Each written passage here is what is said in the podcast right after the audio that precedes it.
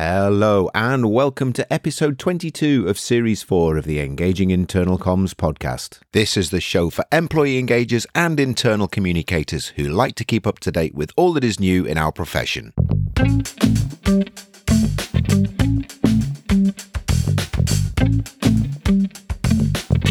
My name's Craig Smith from The Big Picture People. First of all, I'd just like to say thank you to everyone who's been reaching out to us to offer to be a guest on the show. We're always grateful for people who want to be on the show, who are looking to be an interviewee. So if you are interested in that, please do drop us a line. We'll get back to everybody who's been in touch with us. The easiest way to contact us is info@thebigpicturepeople.co.uk if you are interested. We do have interviews now recorded pretty much up to the end of this series, up to the end of 2023. So if you do want to be on the show, it's probably going to be in the next series, in series 5, which we're going to be putting out in 2024. But we already have quite a long list of people who we are speaking to about being guests. So if you do want to be on the show, you'll just have to be patient. And again, thank you for those of you who have reached out and offered to be an interviewee. Okay, what have we got coming up then in the next couple of episodes? On the 24th of October, we have an episode going out with an interview with Richard Nugent. Richard has been on the show before. Richard is from 21 Leadership, and he's going to be telling us all about the Alignment Advantage, which is a book that he has just written recently, which is all about how organisations can align their strategy, their culture, and their customer experience. Really, really good book. Fantastic theories, ideas, concepts, very usable ideas in there that Richard's got. So I thoroughly recommend that one. And then coming up on the 7th of November, I have an interview with Jen Sproul, who is from the IOIC, and Susanna Holton, who is from Ipsos Karian and Box. And Jen's been on the show at least a couple of times. Probably this is her third or fourth appearance on the show. Jen is the chief exec of the IOIC, and we're going to be looking at the recent report that has come out of the survey that the IOIC and Ipsos Karian and Box have put together, which is all about what our employees think of internal communication. So we're going to be summarising some of the findings of that report if you've not already seen it, and going through some of the lessons that we can take from that as employee engagers and internal communicators. So I think you'll find that a fascinating episode. So yeah, that's 7th of November for the Jen Sproul and Susanna Holton episode. So that's it for now. That's all all I'm going to cover off in this introduction, and we'll move straight into this episode's interview. Imagine you work in an organisation or an industry where success is measured on very fine margins. Not only seconds, but fractions of seconds will define what performance and good performance looks like. And also imagine that it's vitally important that everybody in the organisation knows how they contribute towards that performance. Well, that's what we're going to be looking at today. We're going to be looking at the world of Formula One. Now, some of you may not be interested in Formula One. It may be something that you kind of watch occasionally or aware of. But it's actually a fantastically interesting industry, because now Formula One teams are employing thousands of people, and they have all of the routine and mundane challenges that we have in our own organisation when it comes to communication and what we're communicating about. But what organisations or Formula One organisations have is that ruthless focus on performance and driving performance and making sure everyone understands their contribution. So that's what we're going to be exploring in today's interview. We have a guest with unique experience, more than 25 years of working in some of the best Formula One teams, most high-performing Formula One teams that have carried Lewis Hamilton and Jensen Button to their world championships.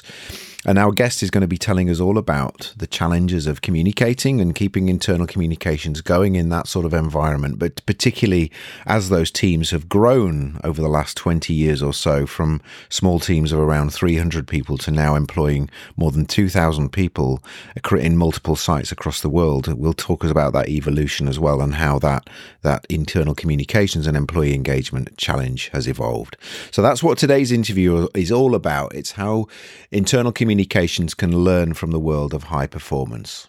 My guest today is Nicole Byrne. Nicole is a member of the Chartered Institute of Public Relations, the Institute of Internal Communications, and is an accredited PR practitioner. Nicole is also former head of internal communications at Mercedes-AMG Petronas Formula One team, with responsibility for internal communication, events and company CSR programs at this World Championship winning team.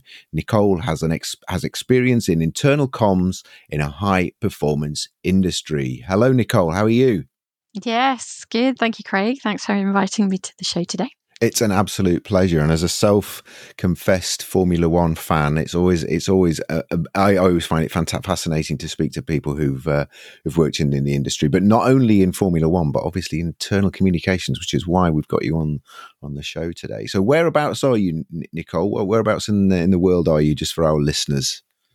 So I'm based in Brackley, which is where the Mercedes Formula One team is also located. And it's a very small town on the North Oxfordshire, Northamptonshire border in England, in the UK. So yeah, that's where I am today. Fab. Excellent. And I said you were former head of internal comms at Mercedes-AMG Petronas. Tell us what are you up to now? What does your world working world revolve around at the moment, Nicole? Yeah, sure. So, yes, I was head of internal comms at Mercedes-AMG Petronas until the end of May this year. And then I set up my own small consultancy looking at internal comms and employee experience called the Comms Exchange. And so I've been building that up over the last couple of months as well, and working on some projects for some clients. So should be it's all very exciting stuff. Yeah, fantastic, excellent, and a big transformation for you as well. We've been chatting about that. So yeah, fantastic. So I know when we had our pre-interview conversation a few weeks ago, we had a really fascinating conversation, and you've been working in Formula One for I think up until more recently, as you've just said, it for about 25 years, and you worked for 4 different Formula One teams in various different incarnations. So lots of 25 years. Summarize your Formula One history, and also how you ended up in internal comms in Formula One as well, which is, I guess, I guess people are thinking internal comms in Formula One. How does that work? So yeah, so tell us a little bit about that history. So those sort of F1 fans or people who haven't some knowledge of F1 can kind of position your history, but then also how you transition to internal comms, please, Nicole. Yeah, sure. I mean, it's a very long story, but I'll try and give you a sort of potted version. So yeah, I didn't set out to work in Formula One originally. I used to enjoy watching it on TV as a kid with my dad, and I followed the sport for a number of years. But sort of back in those days, I think it very much seemed like it was a sport for the boys, as it were. You know, the drivers and the mechanics and the engineers were all male, and the teams were a lot smaller than they are nowadays, and there weren't just sort of such a wide range of roles as there are, I think, in a Formula One team nowadays. So it didn't strike me as something that you could do as a career. And also, I didn't get on very well with maths at school, so engineering was definitely not the career that I was looking at. So yeah, I think in those sort of days, you know, you didn't become a mechanic unless you were, I don't know, Charlene from Neighbours or something. For those who are as old as I am, but I was good at languages, and so I studied French and German at school, and then went on and I did a degree in Russian and linguistics at university. And that led me to spend 4 years living in Moscow, working at the British Embassy and the British Council in Moscow in the early 1990s. And then I moved back to the UK in 94 and took a job working as a PA to the boss of the first private Russian oil trading company. And that's where I really got my first experience of going to a Formula One race. My boss at the time wanted to take some of his business buddies to a sort of for a VIP day out to the British Grand Prix. And he asked me to make some arrangements and go along with them to manage the day for them. And of course, you know, in those days, money was no object for the Russian oil companies. So we flew into Silverstone on a helicopter and had the best hospitality and the best seats on the start-finish line. And, you know, I watched Damon Hill win the British Grand Prix and I was hooked. I just loved it. The atmosphere. And I was fortunate enough to be able to go back again for a couple of years after that, just as a spectator. And then I just started watching the other races on television and, you know, subscribing to the Formula One magazines and getting to know about the teams and the personalities and the drivers, and just got into it as a fan, really. And then just before Christmas 97, the Russians that I was working for closed the London office, and I got made redundant. So I decided to take a month off over Christmas and look for a new job in the new year. And then in the January, I got the London Evening Standard newspaper, turned to the job section at the back, and first thing I saw was an advert for PA to the team principal of a brand new Formula One team called British American Racing. So the timing was perfect. I was looking for a job. They were looking for a PA. So that's how I got into Formula One. So originally I started as the PA to the team boss, and then developed the sort of internal comms from that, really. I spent a couple of years in the early 2000s working within the comms team, or being part of the comms team as the press officer. So travelling to races and tests and looking after media relations and trackside communications. Then when my son came along in 2003, I moved back into a sort of factory-based role. Right. Spent a couple of years doing IT and finance admin around the factory and learning about how the business side of things works. And all that time continuing to sort of do the internal comms as a bit of a sort of side role, I suppose. There wasn't a specific function for it. And I also looked after the team's charity work, local community work. And then in 2007, I became personal assistant again to the new team boss, who's a gentleman called Ross Brawn, who joined the team as the team principal. And I was his EA through the sort of year when the team became Brawn GP. And we won our first world championship. And then I continued right the way through looking after the sort of internal comms, even though I didn't have that title. I was sort of writing all the leadership communications and organising town halls and managing team events and things like that. So when Ross left the team at the end of 2013, I then split my role and officially took on a sort of 50% role as internal comms manager. Yeah. Looking after the technical director at the same time as his EA. Yeah. And then when he left the team at the end of 2016, I then moved permanently into the marketing communications team as head of internal comms. Right. And had the remit to look after all of the internal comms, employee events, employee rewards, CSR and charity work. And I did that for a few years. Wow. So it's a bit of a roundabout route. Yeah, no, and thank you, and well done. 25 years in whatever that was, about 4 minutes is tremendously well done, and yeah, thank you. You know, as I say, as a sort of self-confessed Formula One fan, you know, some of those names that you mentioned there, Ross Brawn and that era where, you know, again, even if people aren't F1 fans, they'll have heard of Jensen Button and that amazing year when he won the World Championship, and then obviously now into the Mercedes era where, you know, Lewis Hamilton, I guess, even if you never heard of Formula One, you'll have heard of Lewis Hamilton. So yeah, absolutely. Yeah. So they're sort of iconic names within the sport, especially within the UK. But I think Lewis is a global superstar really now. Absolutely. Yeah. Yeah.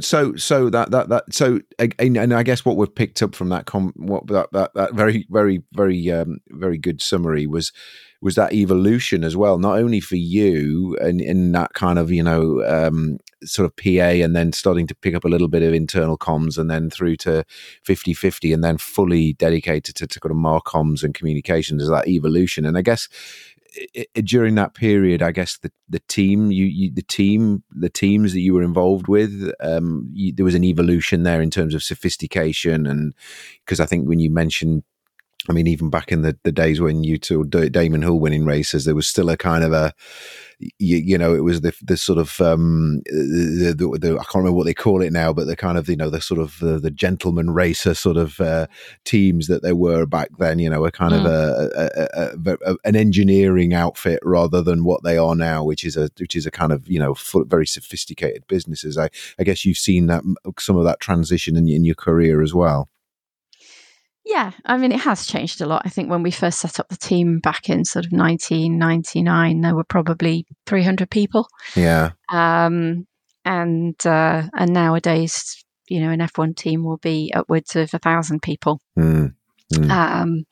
And, you know, Mercedes has two separate manufacturing and design factories based in two parts of the UK, based in Northamptonshire. Mm. And that probably totals, I would say, a workforce of around 2,400. Wow.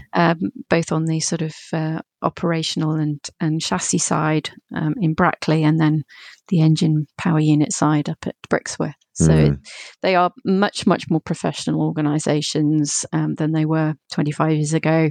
They are more business focused, and the budgets, I think, have increased quite considerably over that time as well. So so they're much, much different organisations. Yeah, yeah, and I guess the challenges of going from a business or any organisation, regardless of Formula One or any industry, from 300 to 2,000 plus, brings with it all of those growing pains and all of the necessity to have, you know, a good internal comms team and people involved in that. So can you just give us a quick flavour again? You know, leading into the kind of more into the internal comms angle on this, is that organisation of you know 1,000, 2,000 people, because obviously again, people who probably watch Formula One every now and again, or just a brief passing awareness of it, will think, well, there's just, you know, a couple of drivers and bunch of people at the track and maybe a few people to drive the lorries to get the to and from. There's obviously, you know, I'm sure people realize it's more sophisticated than that. There's a huge pyramid of people below the kind of people we see every other week who are absolutely vital for this business and for the organization. And like any business, tend to maybe feel, you know, not are the ones that are sometimes the more difficult to kind of keep on board and engaged, or even in an organisation like yours, and we'll talk about that in a minute. So I guess it comes with all of the challenges of a business of that size, regardless of what industry you're in. Yeah, absolutely. I mean, I think, you know, one of the people that I worked with very, very long time ago when I first joined a Formula One team said to me, "Well, we might as well be making washing machines." You know, because for the vast majority of people in the factory, they never travel to races. So they're effectively designing and building a product. And that's what a Formula One team is. It's basically a high precision engineering company. It just has a sort of a racing team at its core. And the team at the track that you see is really just the tip of the iceberg. It's only about 10% of the whole company that actually go to races. And the rest of the company are involved in that product design. So it has R&D, it has manufacturing facilities, inspection, proof testing, assembly, you know, in the way that you would have with any other product. It's just that product gets handed over to a group of mechanics and engineers who then take it to race at a racetrack. So sitting alongside that sort of operation, you've then got all of the standard functions you would find in any other company. So finance, HR, marketing, communications, IT, services for the facilities, legal. That's all, you know, as you would find in any other organisation. I guess, and within Formula One teams nowadays, most of them have also got a sort of client division as well, which takes on some customer work. So at Mercedes F1, they have the applied science division, and they work on external products and projects for other organisations. So, you know, there is an element of a sort of client consultancy work as well.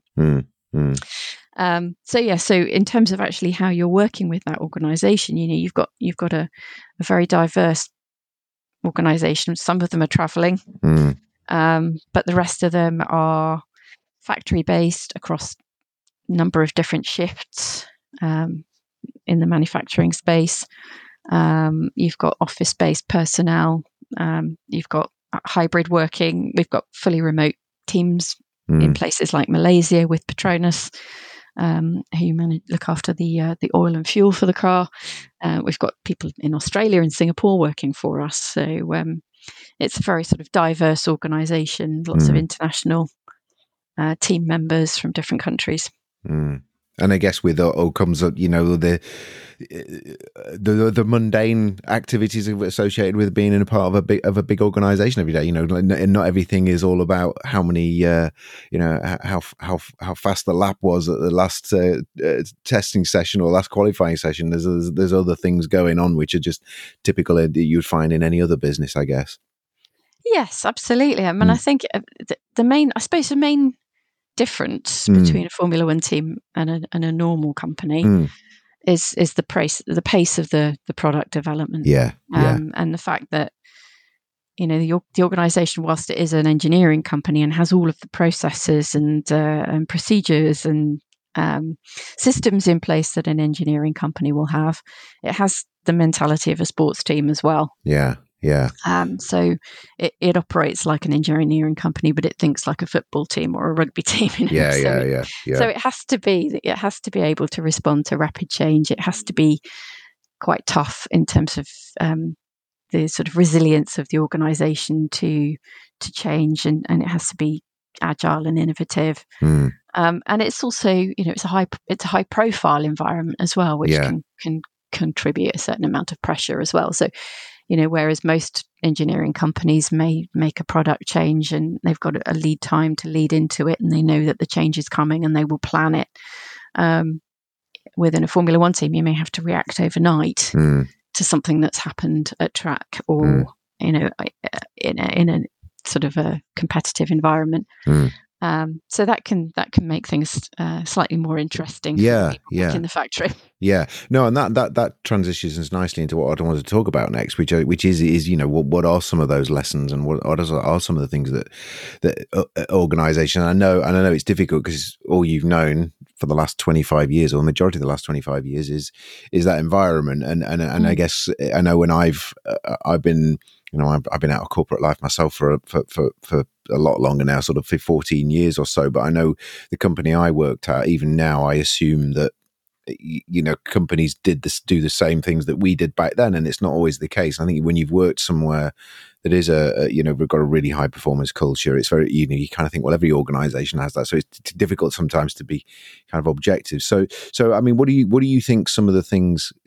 Because that's the bit that really fascinates me, and what I wanted to talk about is that kind of high performance culture, how that translates into how you communicate to each other, and that kind of those, I guess some of it links obviously to the values and the people you've recruited in the first place, and that kind of ethos and that kind of winning mentality. But what could we take from that, and what could someone who's listening to this, who maybe, well, highly unlikely they work in another Formula One team, you know, working in a different type of organisation, pick up on that kind of culture of communications, the speed that you have to make decisions, and how that then translates into, you know, your communications, but also the sort of the culture of the company as well.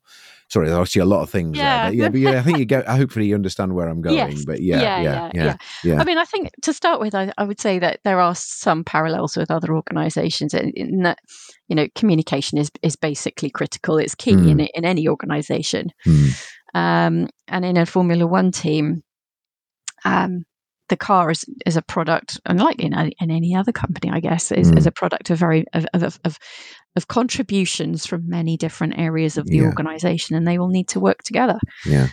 Because if the team doesn't collaborate, then, you know, success doesn't happen on track effectively at the end of the day.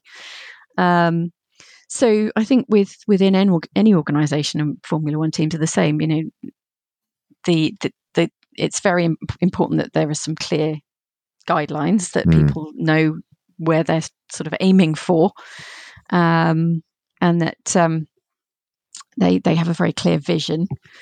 So, you know, in any organisation, I think every team just needs to have that the goal, that purpose, that North Star that it's aiming for. So the first thing is really leadership, establishing that direction for the organisation. And with support from internal communications, making sure that they can clearly articulate that as well. Yeah. And then how that gets woven into, you know, the team's culture and the team's vernacular across the year, effectively. So, I mean, the way that it works at Mercedes was that, you know, in January of each year, the leadership team would have an offsite and would formulate this, what they call a statement of intent, which was basically the sort of mission for the year, the purpose about sort of how we're going to achieve the goals that we're looking to achieve this year.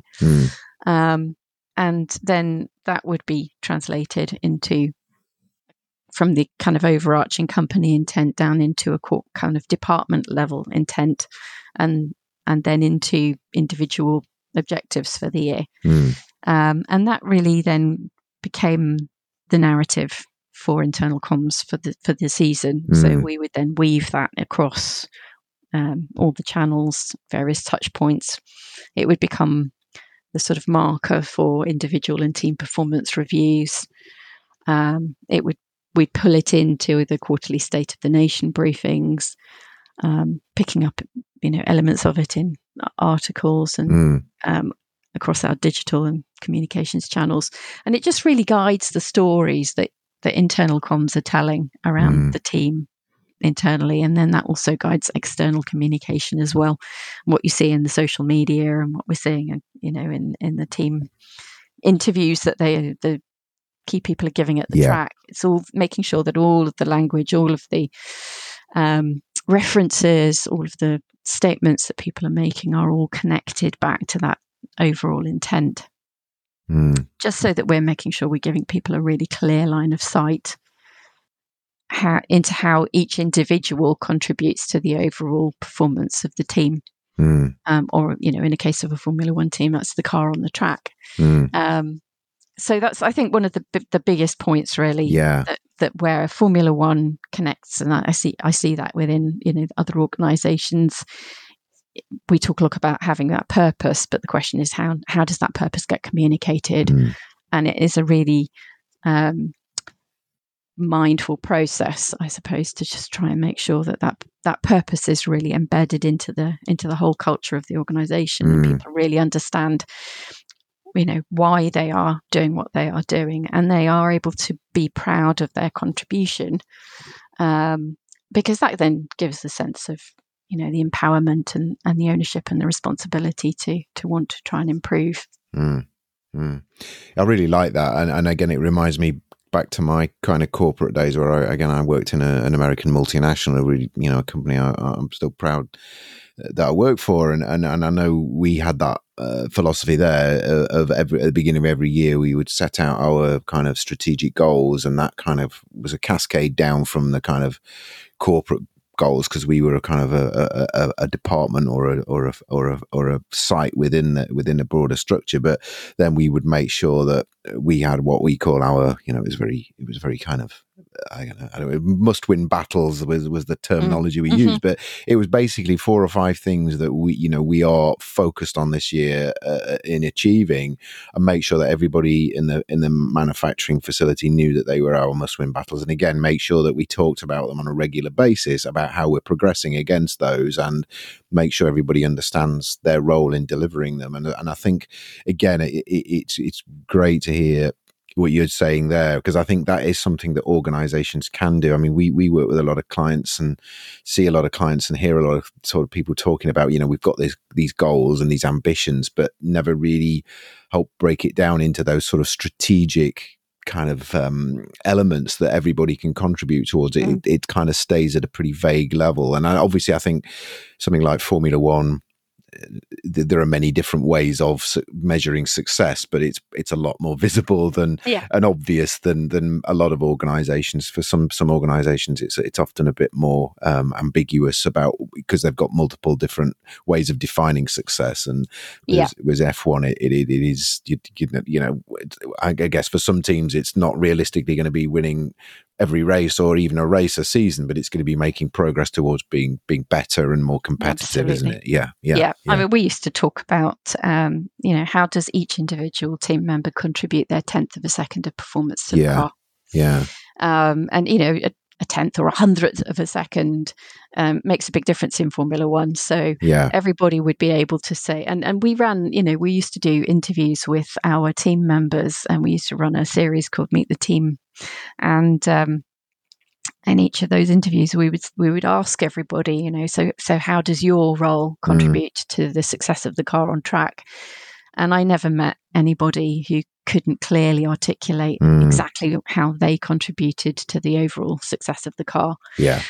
Whether they were, in site services, or whether they were in a performance centre coach in the gym, or whether they were, somebody in the marketing team, everybody had a really clear understanding of exactly what they were doing, what they were contributing to the overall success of the team. And that, I think, was something that comes from that cascade of those really clear statements of intent across the year. Yeah. Yeah. And it's not just good performance management. It's like, it's fantastic employee engagement, isn't it? If you can articulate that and you're part of something bigger and you're contributing, it's if you haven't got that, then, how do I know what I'm meant to be doing? And yeah. And also it contributes to that sort of sense of empowerment. I think that people have, one of the kind of core pillars, I guess, of employee engagement, of intrinsic motivation, is really ensuring that people feel empowered to innovate, to create, to bring their ideas. And if people believe that they are contributing to the success of the organization by doing that, then it really reinforces that and enables them to continue to, feel that as well. Brings that sort of sense of ownership, that sense of responsibility. Yeah, definitely. Just conscious of time, and I just want to kind of this one area I'd like to explore with you. So I know you've said you're now you've got your own business and you're focusing on helping other organizations to learn, to tap into your expertise and your background in building happy, high performing teams, through good internal comms and great employee experience. So I'd like to know a little bit more about that. But one area I'd like to talk to you about, because again, this is something that resonated for me when we spoke before, was this idea of alumni. And again, for people who aren't familiar with the idea, and I'm familiar with this from my previous corporate experiences, this idea that people leave organizations. That's a natural part of life and business, and people move on to do other things. But this sense that it's almost like the follow through of a tennis stroke, isn't it? Is that it doesn't, the way we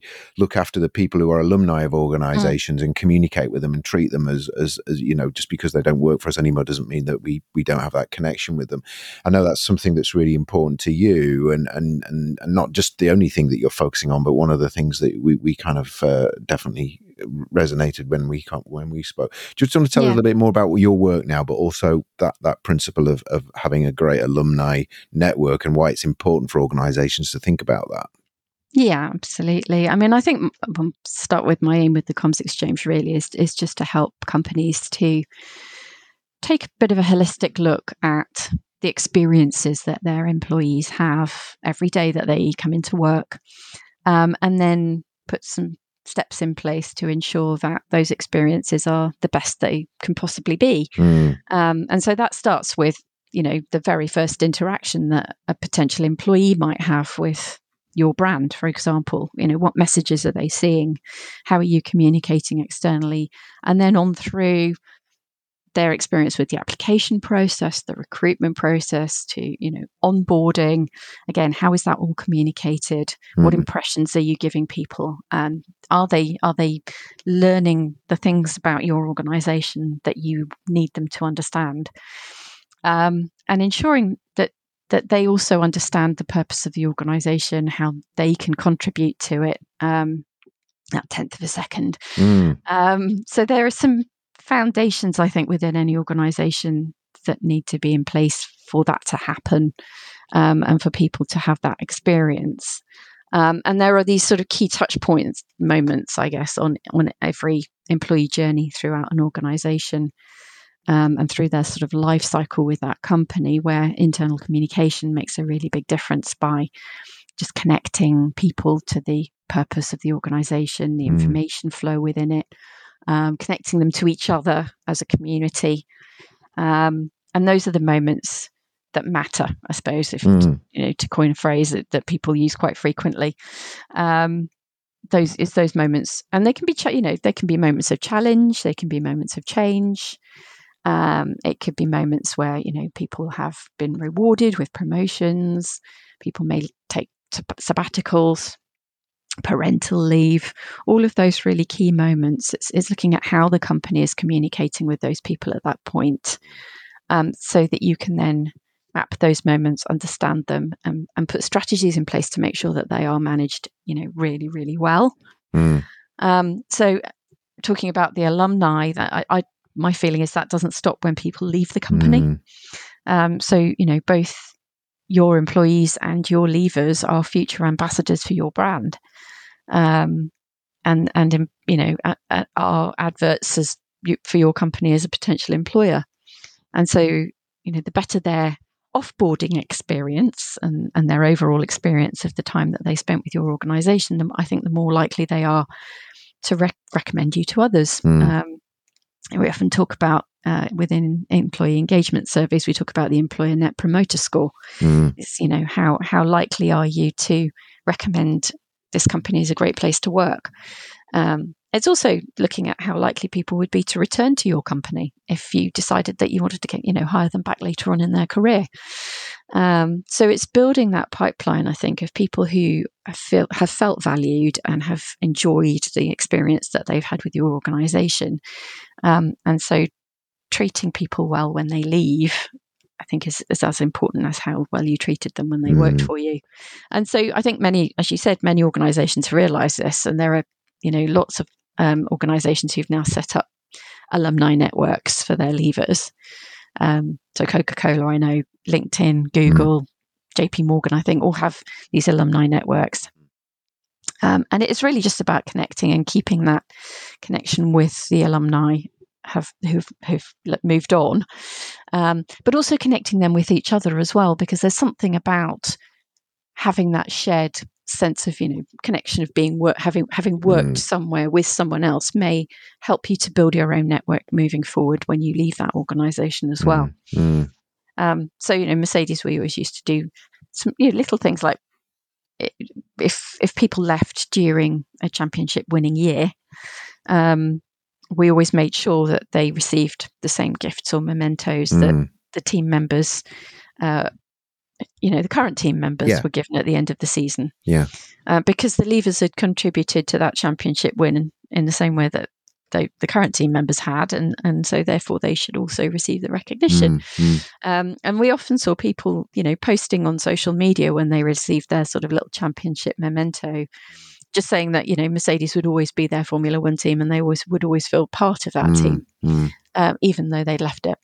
And that's the kind of takeaway I think you'd want people to take away from any organisation. So it's just thinking about how you keep connected with those people. And I think it just shows a really, it's for me it's really classy when you hear that organisations do that. Not just obviously in that that kind of winner's medal type approach, but also that you've played a part in our success, whether that was recently or in the past, and therefore we value you. Just kind of really paints the picture for the people who are there now about how we value our people. It's not we're not treating you as a disposable resource, but you are truly contributing to our organization. I think that it transcends durations of employment, doesn't it? So I totally agree with you, and it's really, really important. So I think if anybody's listening to this and hasn't got some sort of alumni, it doesn't need to be overly sophisticated. It can just be we meet up once a year and we have a coffee, or we jump onto a Teams call and we find out what people are up to, and we kind of just talk about what we're doing in our business still, if you're interested, that sort of thing. I think it's... Exactly. I think universities do it very well. I don't know if anybody's ever been a university student. It probably gets emails from their alumni association periodically. Yeah. And it, you know, keeps you connected to the news of what's happening within the organisation. Yeah. Connects you to the opportunities. You know, you may have left as a junior team member or a junior employee, but you've gone on, you've built your career a bit, and you're thinking, well, actually, I'd quite like to go back there. You know, again, you might be a potential candidate for a job in the future. So there are all these different reasons why I think it's a really worthwhile activity. And at the end of the day, it's a very simple way of connecting a potential, a really great network of ambassadors for your organisation. Absolutely. Well, that's been absolutely fantastic, Nicole. Thank you so much for your time. So if anybody listening to this, and I'm sure they do now, we're thinking about, their equivalent of their employees taking a 10th off the lap time of their organisation, whatever that lap time metaphor is, how can they find out more about what you're up to, Nicole, and maybe reach out to you and connect with you if that's okay?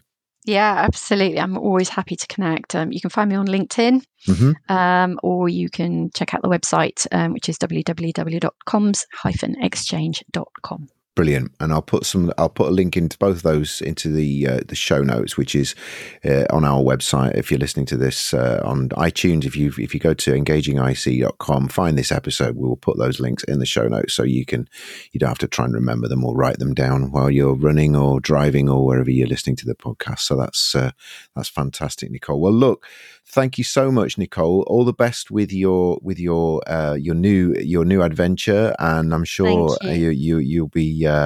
You are and will be very busy for the foreseeable future with that, and all of this experience and knowledge that you've got is highly desirable, I think, and certainly in a lot of the organisations we work with, they need someone like you to help them to kind of focus on these areas. So that's absolutely brilliant. Thank you so much for offering to share your time. I know I kind of hijacked you via LinkedIn because I'd seen your post and wanted to speak to you, but. Thank you, Nicole, and I wish you all the very best. Thanks, Craig. No, it's been brilliant. Great fun. Thank you. Lovely to speak to you. Thank you. We hope you've enjoyed this episode of the Engaging Internal Comms podcast. If you've got any ideas for episodes you'd like us to cover in future, you can email us at info@thebigpicturepeople.co.uk, or you can use the feedback form at engagingic.com. If you're not already subscribed to the show via your podcast platform, please do so. And if you could leave a review for us, that would be absolutely fantastic. We have links to other episodes at engagingic.com. All of our previous episodes are available there. And if you're interested in our visual communication services, our big pictures, our learning maps, our explainer videos, and also our live graphic recording, please get in touch with us again at info@thebigpicturepeople.co.uk. Thank you.